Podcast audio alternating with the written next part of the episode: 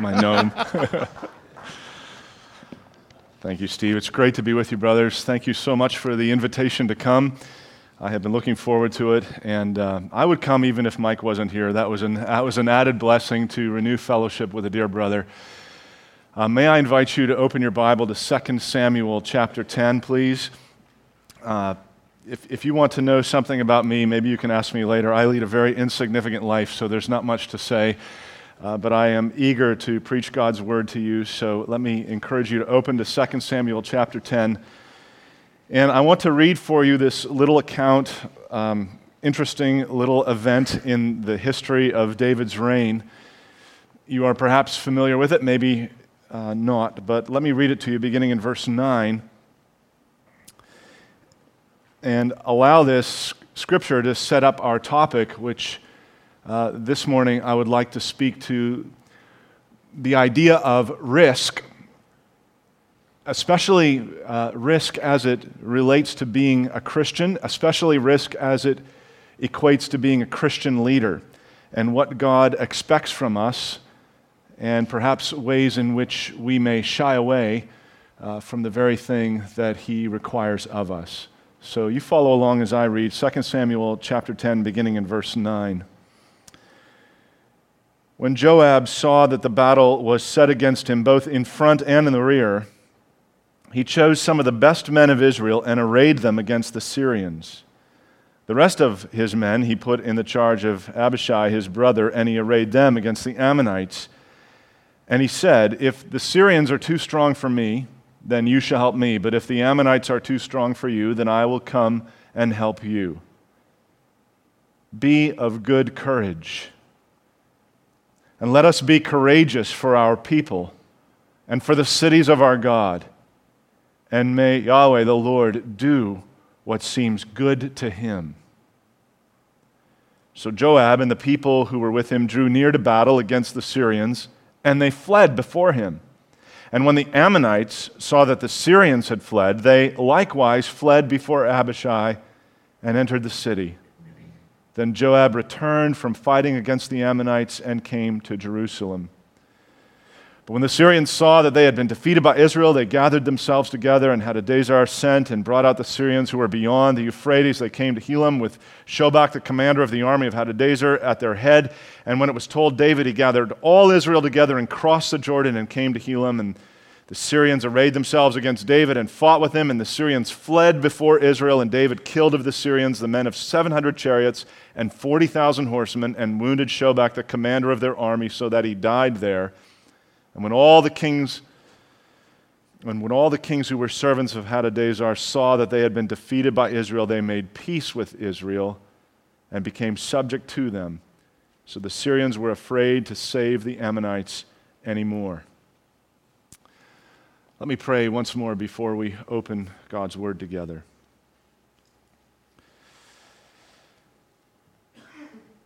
And so, Lord, we pray that you would speak. We have sung and asked that you would speak, and now we pray again and ask that it would be your voice that we hear, your truth that deals with us right where we are. And I pray that we all might be mutually encouraged and edified and admonished by your word. Strengthen us, we pray. Show us what it means to follow Jesus, to be his disciple. Uh, this I ask in the name of Christ. Amen. When he was 35 years old, John Paton felt the call of God to become a missionary to the New Hebrides. At the time, that settlement was known for its cannibals, men who eat men. And you may be familiar with the account of John Paton at 35 years old going about raising awareness for the mission to go, trying to gain the support of the churches there in Scotland. And he recounts one particular gentleman who was opposed to his going. Amongst many who sought to deter, deter me was one dear old Christian gentleman whose crowning argument always was the cannibals. You will be eaten by cannibals. At last, I replied, Mr. Dixon, You are advanced in years now, and your own prospect is soon to be laid in the grave, there to be eaten by worms. I confess to you that if I can but live and die serving and honoring the Lord Jesus, it will make no difference to me whether I am eaten by cannibals or by worms. And in the great day, my resurrection body will arise as fair as yours in the likeness of our risen Redeemer. Paton, of course, did go to New Hebrides. He was married. Within the first year, his first son, Peter, would die. Within weeks, his wife would die. And he would spend literally decades seeing only incremental, small growth for years and years and years, laboring, sometimes having to leave the island because of mounting threats against his life. Wonderful stories if you've read his autobiography of him working in his garden, surrendering his life to the providence of God, while tribal leaders with muskets would aim at him and, and pretend to fire at him and just gather around. Day after day, he lived under the threat of death. Every day was a risk for that man. He risked his life for Jesus.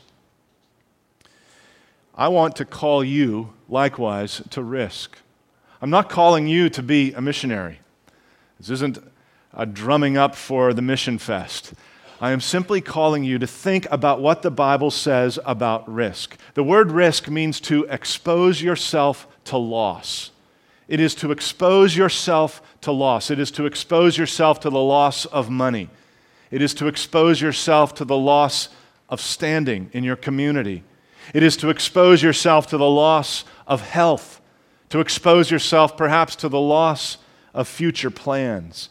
It is to do something of uncertain outcome. In other words, you may lose. And that's the problem with risk. Sometimes we do lose, sometimes we do fail. Maybe you've made some bad business decisions and you think, I don't want that to happen again. Or maybe you made some bad relational decisions and you garnered up all the courage you had and got down on one knee and said, Will you? And she said, No. Well, you don't have to do that too many times before you begin to fear risk. For those of us that are 40 years old or older, I think in some ways we fear risk even more. Uh, the older we get, the more we have to lose. I mean, when you're young and stupid, you do whatever you think you're going to do, right? But once you, you know, get established in your ministry, once you finally get that home, once you have a few children, once, once life is going, once, once, once your world seems to be taking shape, risk becomes, in some ways, even more threatening. But I would like to rinse your mouth with the cold waters of risk so as to draw you away from the sand of that desert mirage that we call security. Risk is, is not something just for the young and restless. As a member of Christ's church, we essentially say, I will hazard my life for the gospel's sake. It is a defining characteristic of the Christian to be willing to follow Jesus wherever he leads us. Elisabeth Elliot, after losing her husband, Jim Elliot, who was speared to death, bringing the gospel to Auca Indians, only a year later is going to go and live with those people who killed her husband. And she wrote, There is no need for faith where there is no consciousness of an element of risk. There's no need for faith where there is no consciousness of an element of risk. And so I want to use the word risk to catch up the biblical ideas of both faith and hope. When we say, let's have faith, what are we saying? We're saying that we're going to place our confidence in what God has revealed. And that is, that is risky. When we talk about the biblical idea of hope, Romans 8 24, we, we have a hope that hope that is seen is not hope. We hope for what we do not see. And, and that too is an element of risk. We're not talking here about some dream, some fantasy, but, but the sure confidence of what God has promised. And this means that Christian risk is not just the lust of adventure. It's not simply taking impulsive plunges. It's not testing God. Jesus was tempted to jump off the pinnacle of the temple, but he refused. Christian risk is acting on what you know is true. That's all it is. It's choosing to, to not just say, I believe it, it is choosing to act upon it. It. It's choosing to do what God has revealed in this book, in His Word, which means the greatest risk for you today might be taking the servant leadership of your wife. The greatest risk for you might be breaking up with that one that you're dating It might be not laughing at your boss's next crude joke. Christian risk for you may be facing that rogue elder down and not allowing him to control by his sinful actions anymore. In other words, Christian risk can be very closely knit with the situation in which you are currently living. Christian risk is acting on revealed truth. It is doing what God commands and it is stopping what God prohibits. And at a motivational level, Christian risk is all about attracting attention to God, not attracting attention to you. God is not calling you to be one of these loopy people that stands on the side of a cliff and jumps off it in these flying squirrel suits and gets as close to the cliff edge as you possibly can. That's just dumb. Uh, I don't know why anybody does that. I wouldn't even go near the edge. Uh, this is, it's not the lust of adventure that I'm speaking about. I'm talking about doing what God commands. In the words of William Carey, it is expecting great things from God and attempting great things for God at its most basic level, I think the Christian life is a risky life. Think about it. You are banking everything, everything on an invisible deity. Though you do not see him now, you believe in him, said Peter. Do you believe in him? Have you put your confidence and your faith in him? I realize many of you are pastors, but I've known too many pastors who've been converted in their ministries not to ask the question of you. Is, is Christian ministry just something that you do? Are you like that man who told me after 27 years of preaching sermons that it was all a ruse? It was all fake. It wasn't real. Well, how might you know? Are you venturing everything on the Lord Jesus Christ? Have you put all of your faith and confidence in Him? Do you look to Him alone to be your salvation? Is the cross everything to you? If somehow could, if I could disprove to you the reality of God and of His salvation and of His Savior, would it ruin your life? You see, for those of us who have put our faith in Jesus, we have already taken the greatest risk. If you look for a moment at Romans chapter 8, think about what Paul writes there in this passage I'm sure you are very familiar with. In Romans chapter 8, he says this, beginning in verse 31 What then shall we say to these things? If God is for us, who can be against us? He who did not spare his own son, but gave him up for us all, how will he not also with him graciously give us all things? Brothers, sisters, this is, this is not a locker room speech for a football team.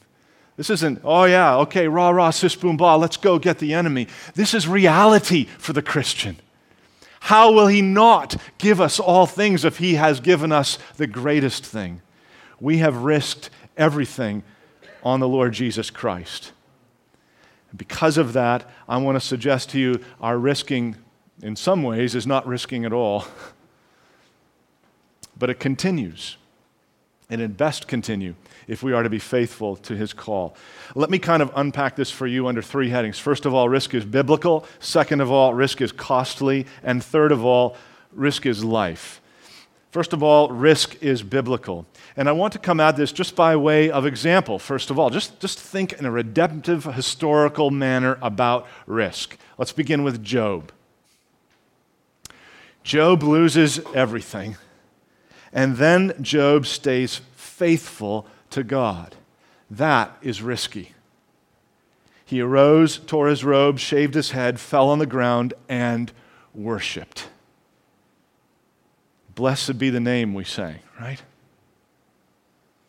He said, Naked I came from my mother's womb, and naked shall I return. The Lord gave, and the Lord has taken away. Blessed be the name of the Lord. Job ventured everything on God.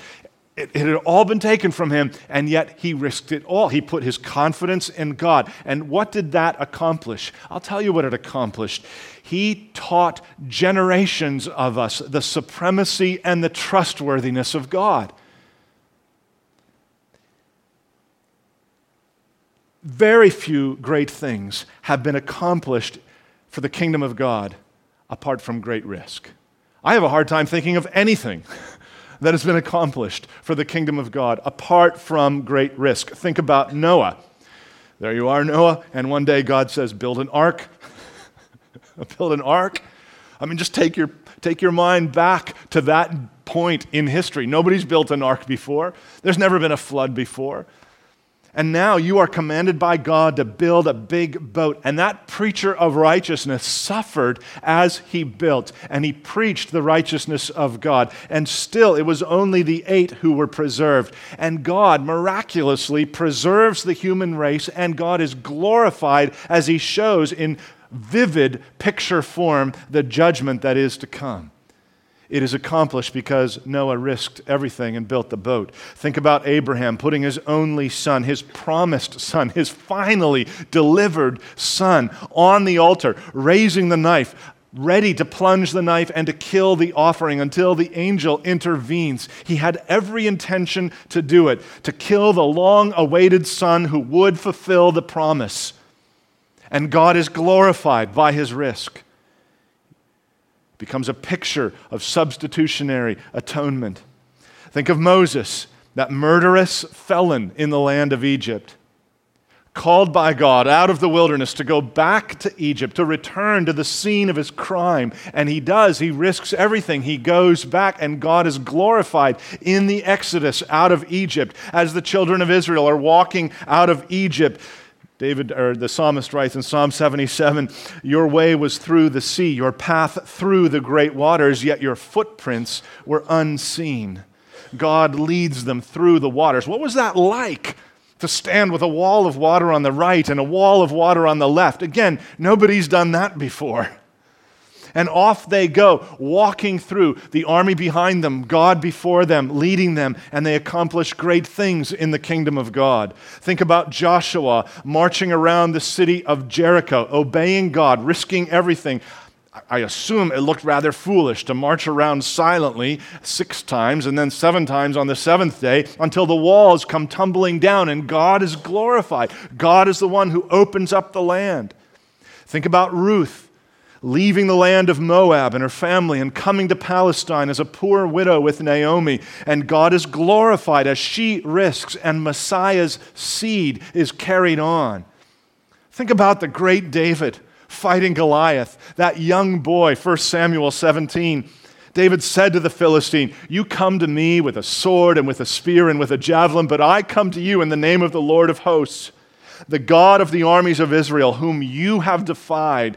This day the Lord will deliver you into my hand, and I will strike you down and cut off your head, and I will give the dead bodies of the host of the Philistines this day to the birds of the air and to the wild beasts of the earth, that all the earth may know that there is a God in Israel, and that all this assembly may know that Yahweh saves not with sword and spear, for the battle is Yahweh's, and he will give you into our hand. Saul wasn't going out there. For 40 days, 80 times the giant had come out, morning and evening. For 40 days, he had come out and taunted the armies of Israel. Saul wasn't going to meet him. Not even faithful Jonathan was going out to meet him. It was the shepherd boy David who went out to meet him and risked everything. I won't take the armor, thanks. I'll just take my sling and my stones. Joab and Abishai surrounded. God brings about deliverance. Elijah taking on the prophets of Baal. God is glorified. False worship is destroyed. With great risk comes great advance. Think about Jehoshaphat, 2 Chronicles 20, who prayed and God turned his enemies against themselves. And then Jehoshaphat goes out with the children of Israel and collects the spoil. Nehemiah, who dared to request from Artaxerxes the, the return to Jerusalem as cupbearer he took his hands in his life and said, I'd like to go back. Think about Esther, determined to go to the king, even though the last queen who went to the king, mm, things didn't turn out so well. And God is glorified as the nation is saved from extinction so that Christ may come.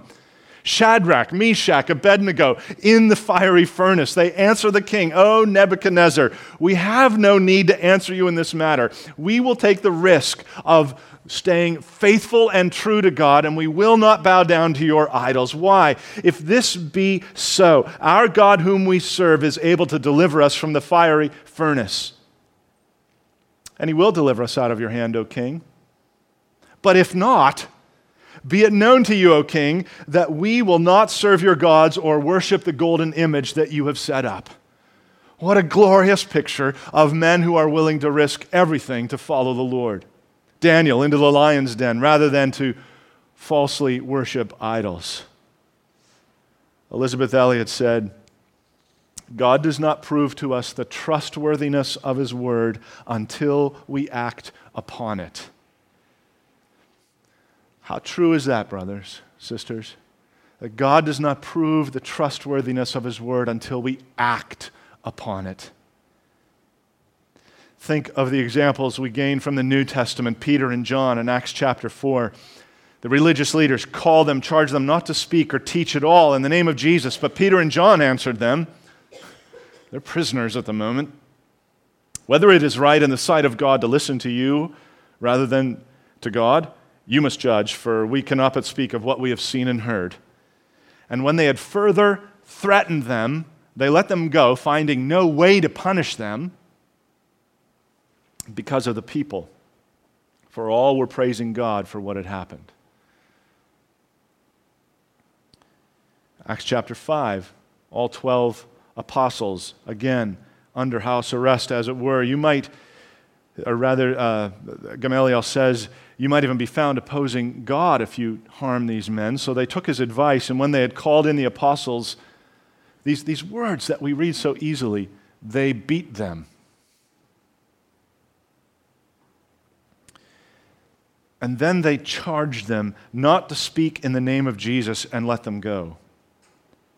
Then they, the apostles, left the presence of the council rejoicing that they had been counted worthy to suffer shame for the name. And every day, every day, in the temple and from house to house, they did not cease teaching and preaching that the Christ is Jesus. You want to, you want to talk about taking risk. I don't know if any of you have been arrested recently. I have not.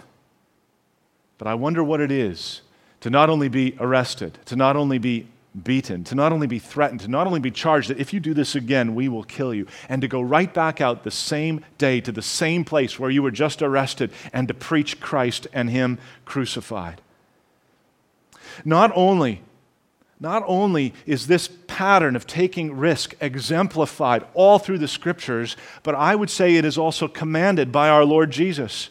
In Mark chapter 8 and verse 34, calling to the crowd, calling the crowd to him with his disciples, he said to them, If anyone would come after me, anyone, that includes you, that includes me.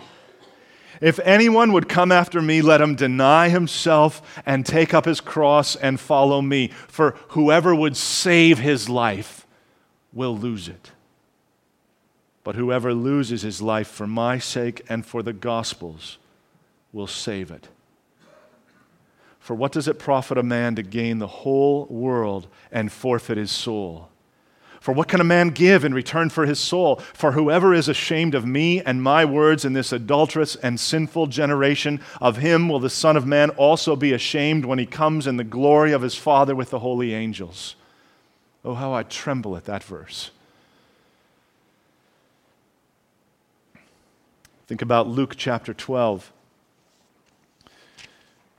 where Jesus expands on this very theme and says these words Seek his kingdom, verse 31, and all these things will be added to you. Fear not, little flock,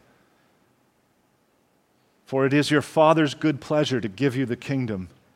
Sell your possessions, give to the needy, provide yourselves with money bags that do not grow old, and with a treasure in the heavens that does not fail, where no thief approaches and no moth destroys. For where your treasure is, there will your heart be also. C.T. Studd, the great cricketer and famous wealthy cricketer in England, who eventually left the sport at the, at the, the pinnacle of his career and left the wealth that he inherited as a young man so that he might be a missionary into China. Wrote this If Jesus Christ be God and died for me, then no sacrifice can be too great for me to make for him.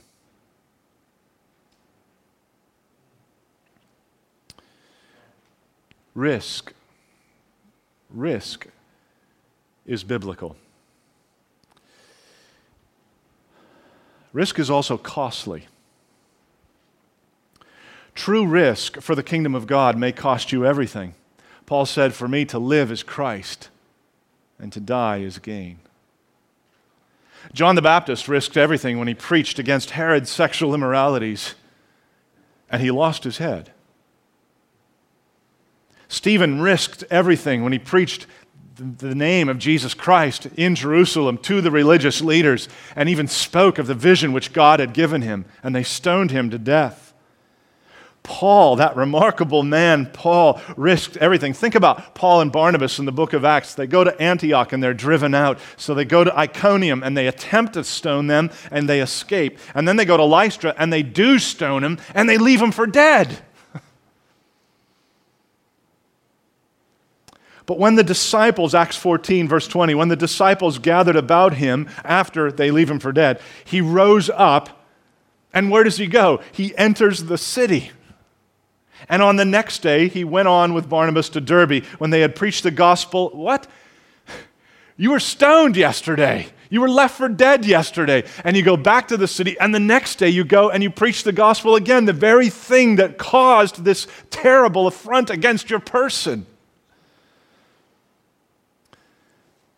When they had preached the gospel to that city and had made many disciples, they returned to Lystra, where he had been stoned, and to Iconium, where they had attempted to stone him, and to Antioch, where he had been driven out, strengthening the souls of the disciples, encouraging them to continue in the faith, and saying that through many tribulations we must enter the kingdom of God. And when they had appointed elders for them in every church with prayer and fasting, they committed them to the Lord in whom they had believed. Brother pastors, may I just speak to us for a moment and say, Are you living this way? So, are you living in a way that not only says, but models through many tribulations we must enter the kingdom of God? I am not suggesting you become masochistic and somehow, uh, you know, drum up persecution.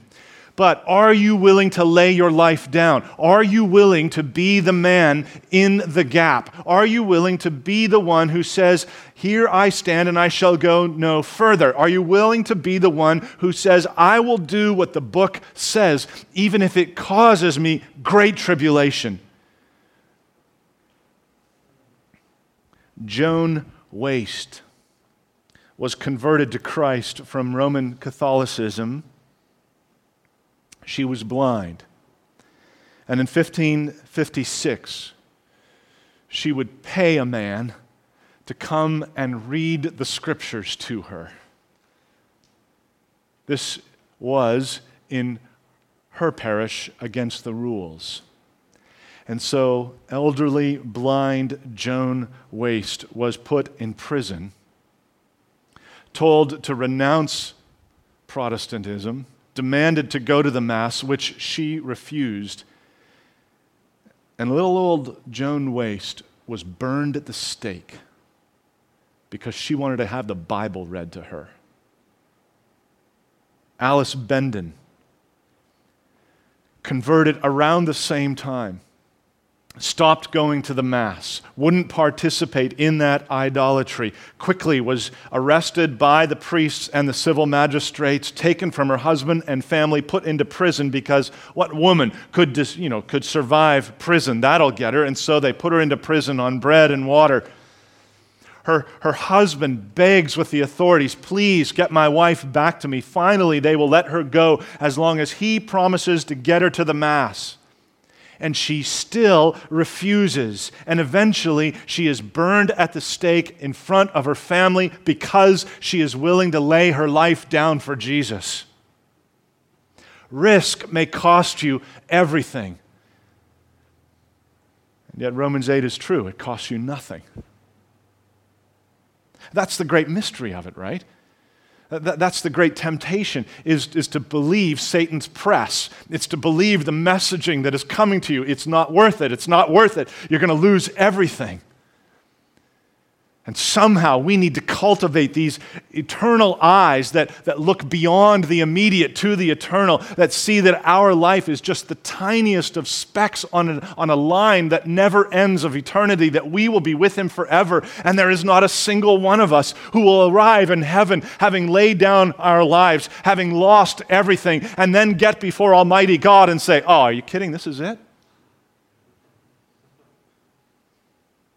Oh, friend you will stand before Almighty God and you will say, Why, why, why didn't I give more for the sake of my king? Look at him. Look at him in his glory. Look at him in his splendor. Look at his beloved son. Look at what he has done for me. Look at the riches of heaven. Look at the generosity and the splendor of his love displayed. Yes, I'm joining in with the angelic host. Praise him, for he is just and true. Everything he does is fair and right. It is all in line with the perfection of his character and of his will. You will fall on your face and you will glorify the King of Kings and Lord of Lords. Peter said to Jesus, See, we have left everything and followed you. Jesus said, Truly I say to you, there is no one who has left house or brothers or sisters or mother or father or children or lands for my sake and for the gospel who will not receive a hundredfold now in this time houses, brothers and sisters and mothers and children and lands with persecutions, and in the age to come, eternal life. But many who are first will be last, and the last first. Taking risks for God often, often results in pain in this life. But as that writer to the Hebrews said in Hebrews chapter 10, verse 32, recall the former days when you were enlightened, when the gospel broke in you endured a hard struggle with sufferings, sometimes being publicly exposed to reproach and affliction, and sometimes being partners with those so treated. For you had compassion on those in prison, and you joyfully, this, this is a phrase that is meant for Western Christians, I believe, you, you joyfully accepted the plundering of your property. Since you knew that you yourselves had a better possession and an abiding one? Are you more in love with the thought of heaven than your brand new flat screen TV? You may lose the television, you will not lose heaven. You see, pain and torture are not your gods. You are free from those supposed deities. And ultimately, not even death is to be feared. Your soul cannot go to hell if you are Christ. What else do you need to worry about? Why worship safety? Why worship security? These things are just an illusion anyway. Ask the people who were in the World Trade Center 9 11. Who makes your heart beat? Who keeps you from stepping in front of a car, even in Prince Edward Island? Who decides if you have money in the bank or not. It is a sovereign, omnipotent God. Risk aversion. Risk aversion promises life and delivers death. Risk taking threatens death and brings life. That leads me to my third point. Risk is biblical, risk is costly, but risk is life. I believe that taking God on His word, being willing to risk all in order to follow Him, is one of the surest means to delight in God. I do not think the Apostle Paul was a melancholy, sad individual. Rejoice in the Lord always, says the man from prison. Again, I say rejoice. One of the surest means to delighting in God is to take risk for the kingdom of God. Humanly speaking, and here I tread with some trepidation, but human, humanly speaking, Jesus had to risk everything on the cross, didn't he? Gethsemane. Oh, Father, take this cup from me. But not my will, but yours be done. And then on the cross, Eloi, Eloi, lama sabachthani. My God, my God, why have you forsaken me? The sweat drops of blood in Gethsemane were not fake, it wasn't a show. It was real as our Lord wrestled with this, the greatest of risk, to take upon himself an eternity of hell that sinners like me deserve, to experience firsthand the wrath of God against sin, of which he knew not any sin in his own life. He was made sin on our behalf, all for the joy set before him and he endured the cross.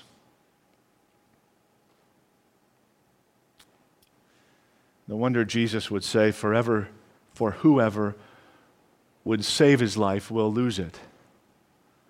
But whoever loses his life for my sake and the gospel's will save it.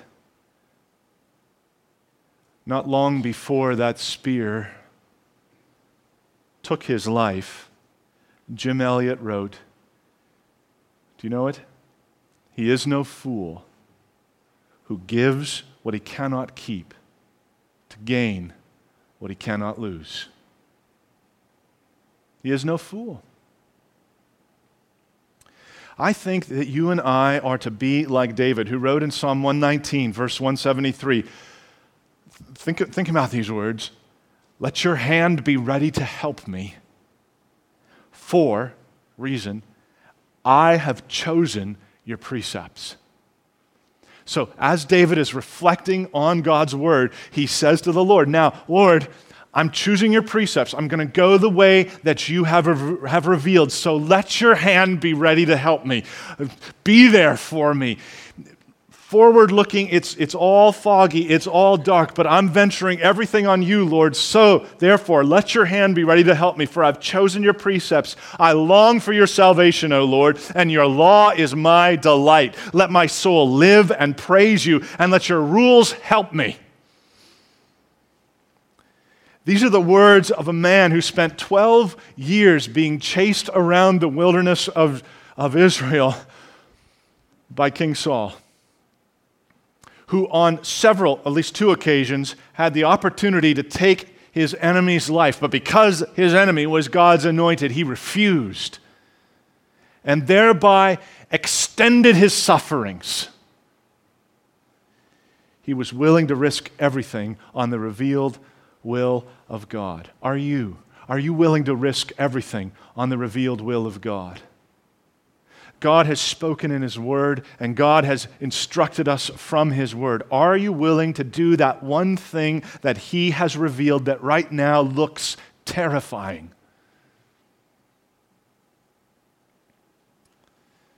Let me suggest to you how to begin. Number one, I am not saying sell your home and move to the PNG and live amongst a, a, tribal group, and, and, maybe that's what God is calling you to. But that, I don't want you to hear that as my messaging. What I would suggest is this.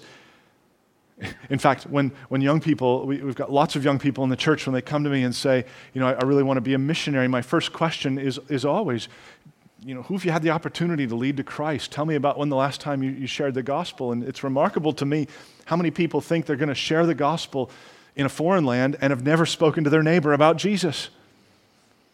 So I suggest start with what is plain and revealed in your closest relationships. Let the truth come to bear there. Maybe it is your marriage, maybe it's with your children, maybe it's with your parents, maybe it's in your church, maybe it's with your elders, maybe it's with your deacons. Start with what is plain and revealed from God's Word and apply it there in your closest relationships. Number two, build servant hearted friendships in your community before you build a soup kitchen in somebody else's. Learn to engage the people God has put around you now and risk everything with them. Oh, I'm preaching to my own heart here. I'm think I'm walking up my street in my mind's eye where I walk the dog every night, dumb dog. And uh, I just I, am thinking about those people who live there. Whom with whom have I spoken? Who, who, with whom do I have relationship? I need to begin there before I do the great exploits for the kingdom of God. Thirdly, I suggest you seek to live moment by moment under William Carey's wise counsel. Expect great things from God. Are you expecting? Are you anticipating that God is going to work? Are you praying like that? Oh, Lord, work. Sometimes you're going to labor in prayer for a long, long time before you see it. In fact, you may never see it.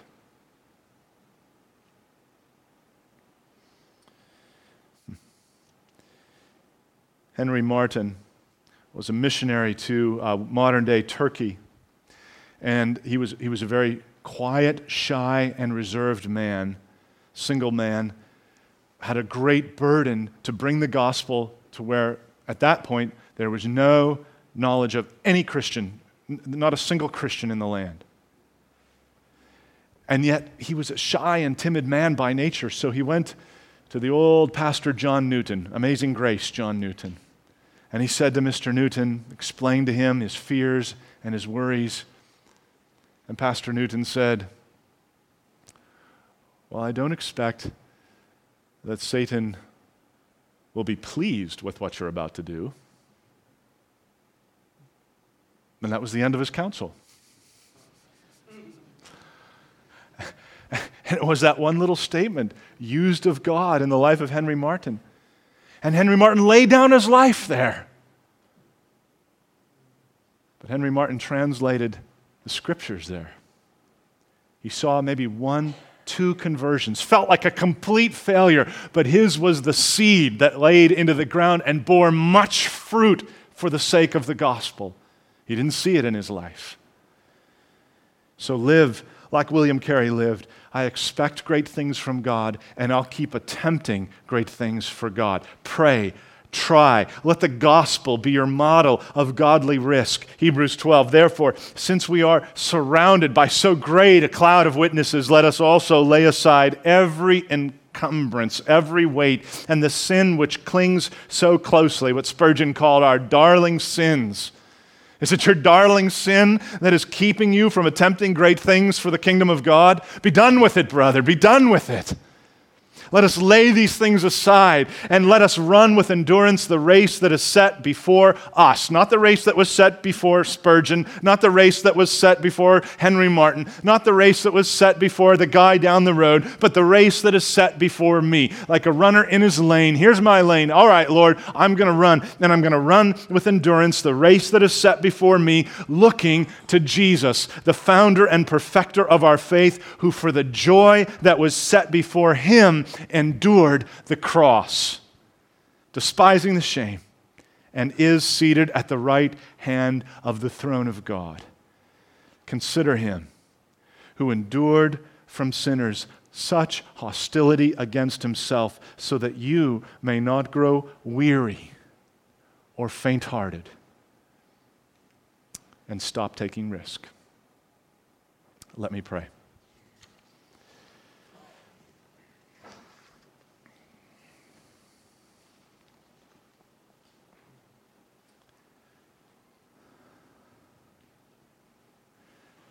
Father, I pray that we would not allow our comforts in this world